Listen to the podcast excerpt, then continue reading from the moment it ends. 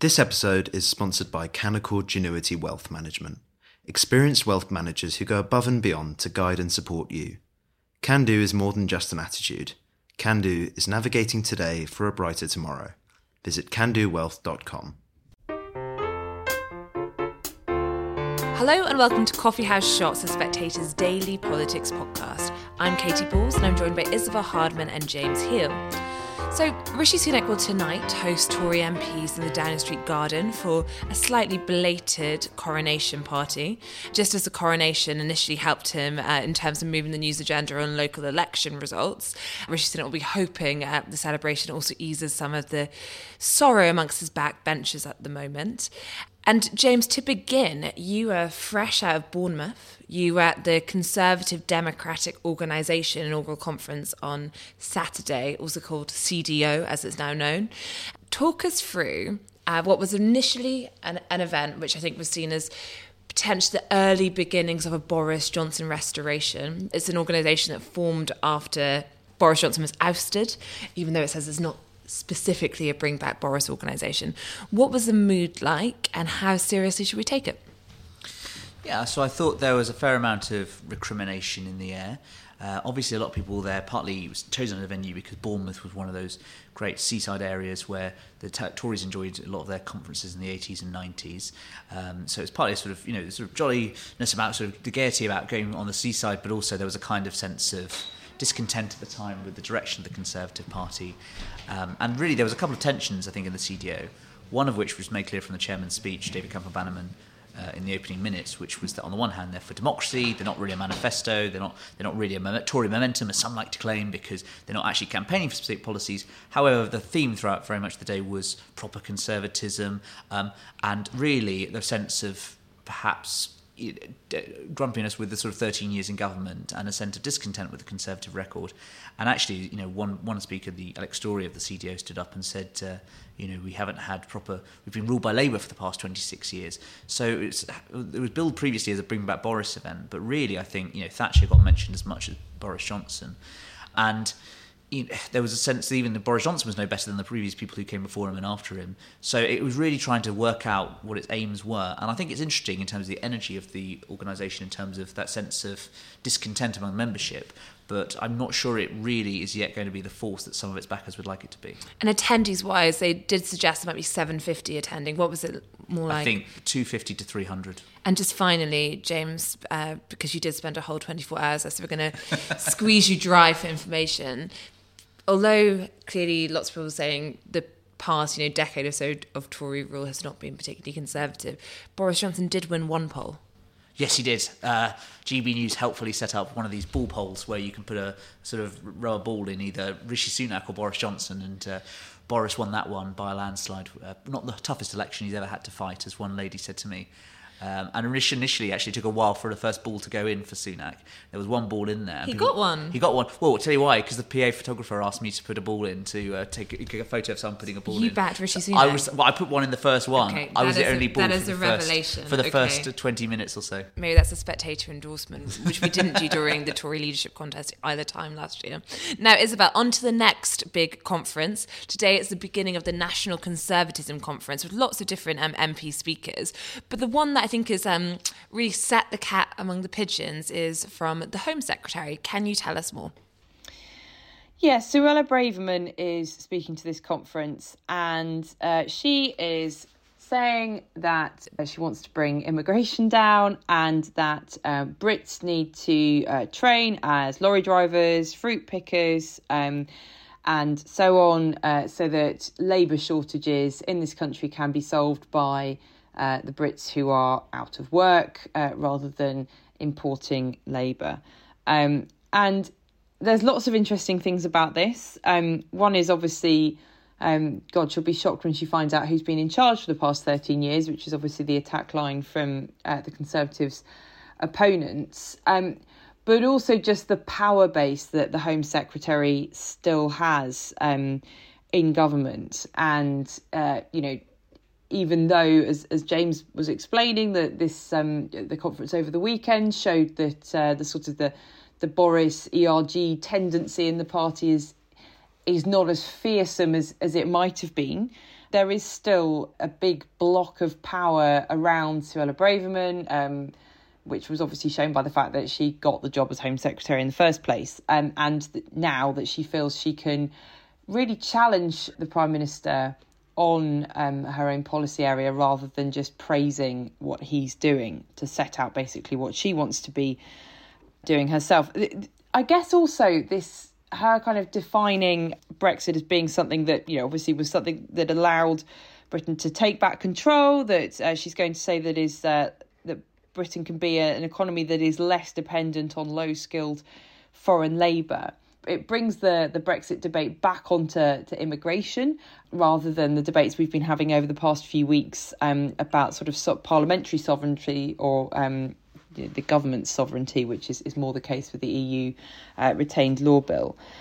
But also, I think, shows that there is still a real appetite, at least within the Conservative Party, to do what David Cameron pledged, what Theresa May pledged, what Boris Johnson uh, at times sort of nodded towards, but was always much more uncomfortable about, uh, which was to try to drive net migration down. And, and Braverman has, has still been sticking to uh, the uh, the sort of tens of thousands pledge that David Cameron um, repeatedly realised but refused to acknowledge is very, very difficult, if not impossible, for even a Conservative government to meet um, if it wants to solve certain um, shortage sectors. Uh, she's arguing that Britain can do that, but it's not entirely clear without a, a real emphasis on skills, which governments over the past few decades have talked to well, not even a good game on, have, have, have given have paid very thin lip service to when it comes to skills.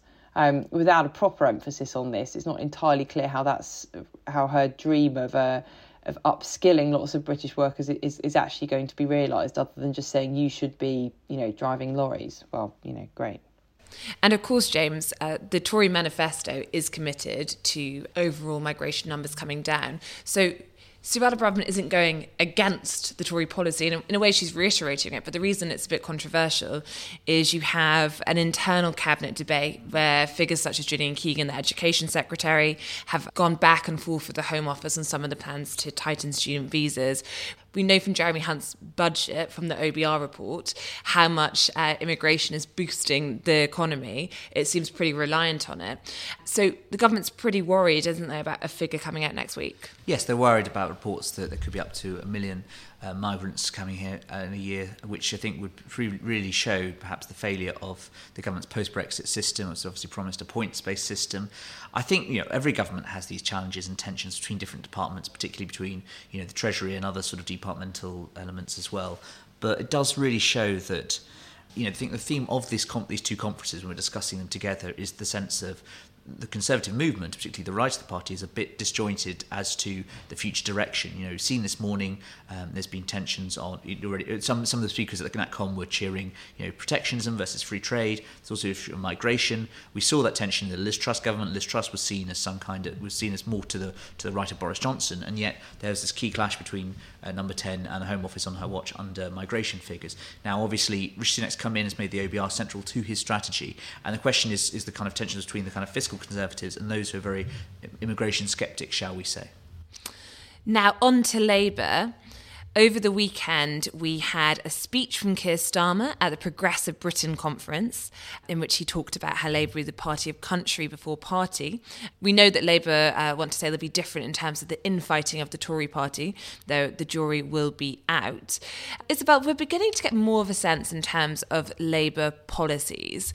And there was an interesting report um, in the Financial Times about what Labour would do in terms of the workforce, strengthening Labour rights. And this includes a potential right to disconnect, um, which could mean farewell to out of hours emails, texts, WhatsApp messages. Um, what do you make of this? Yeah, so it was it was an interesting speech, um, partly because uh, Starmer tried to get headlines by saying that his government would be uh, clause four on steroids, um, which for those who are not as obsessive students of uh, Tony Blair as Keir Starmer is, is obviously a reference uh, to the abolition of Clause 4 by Tony Blair as part of the new Labour project, and Clause 4 being part of the Labour Party's constitution about uh, bringing um, industries back into public ownership. And so he's basically trying to say, as part of his current phase of uh, leadership campaigning, that Labour would be a really big reforming government. I'm not sure we've seen enough evidence in individual policy areas to to back that up yet, but it's um, I suppose it's still early days before an election, and there were big reforms that Tony Blair didn't have a clue about uh, when he was at this stage of the electoral cycle, and indeed there were sectors that Tony Blair didn't have a clue about. So perhaps perhaps we're expecting too much for, for, from Keir Starmer, but uh, one of the proposals that he's considering is this right to disconnect so that bosses can't bother their staff or at least expect their staff to uh, be bothered to the extent that they would reply to uh, messages that they send out of working hours over the weekend and so on which um, talking to quite a few people who um, are in the labour party world or the trade union world um, has caused some wry amusement um, amongst those who spend quite a lot of time replying to their politician and trade union uh, colleagues at 2 a.m. And uh, they wonder whether there's going to be a sort of special exemption, a bit like the exemptions from the Working Time Directive um, that the EU had for certain industries. But it's interesting, and I think to, to sort of dismiss it ignores one of the shifts that we've seen generationally in working patterns and workplace expectations over the past few years. Uh, that predates the pandemic, but has, has definitely been influenced by the pandemic, where you do get workers now who expect certain things from their bosses in a way that you know many of us who entered the workplace you know 10 15 years ago didn't think was our right and the idea that you shouldn't be expected to reply to an email late at night um, has really come in with people who are digital natives who have grown up and have probably a, a better idea than we give them credit for of, of how to use technology and of how intrusive it can be. So a lot of younger workers just don't expect to be bothered at weekends and uh, so you can see why Keir Starmer might be tapping into in, into that shift in the workplace already. It's not actually particularly revolutionary um, to be proposing what a lot of, of bosses are already having to confront.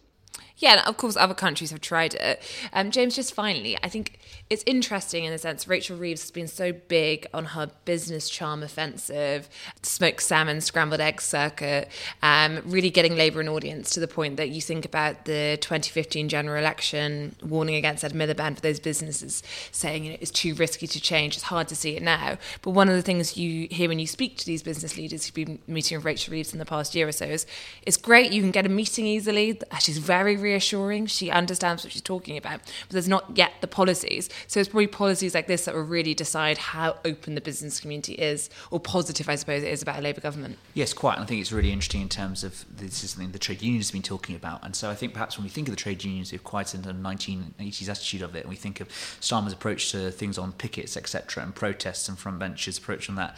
Actually, what we're seeing perhaps is not uh, is not a kind of you know giving the trade unions re- repealing some of those kind of Thatcher era, those major era ballot restrictions, things that have happened since uh, 2015, the, the Cameron government's uh, restrictions on them. But actually, I think adding additional rights in terms of not so much the unions themselves, but in terms of their workers. So I think it'll be interesting. It's obviously a post-pandemic shift.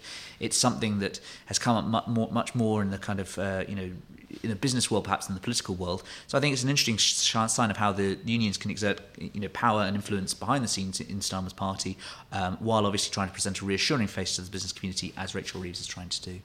Thank you, James. Thank you, Isabel, and thank you for listening.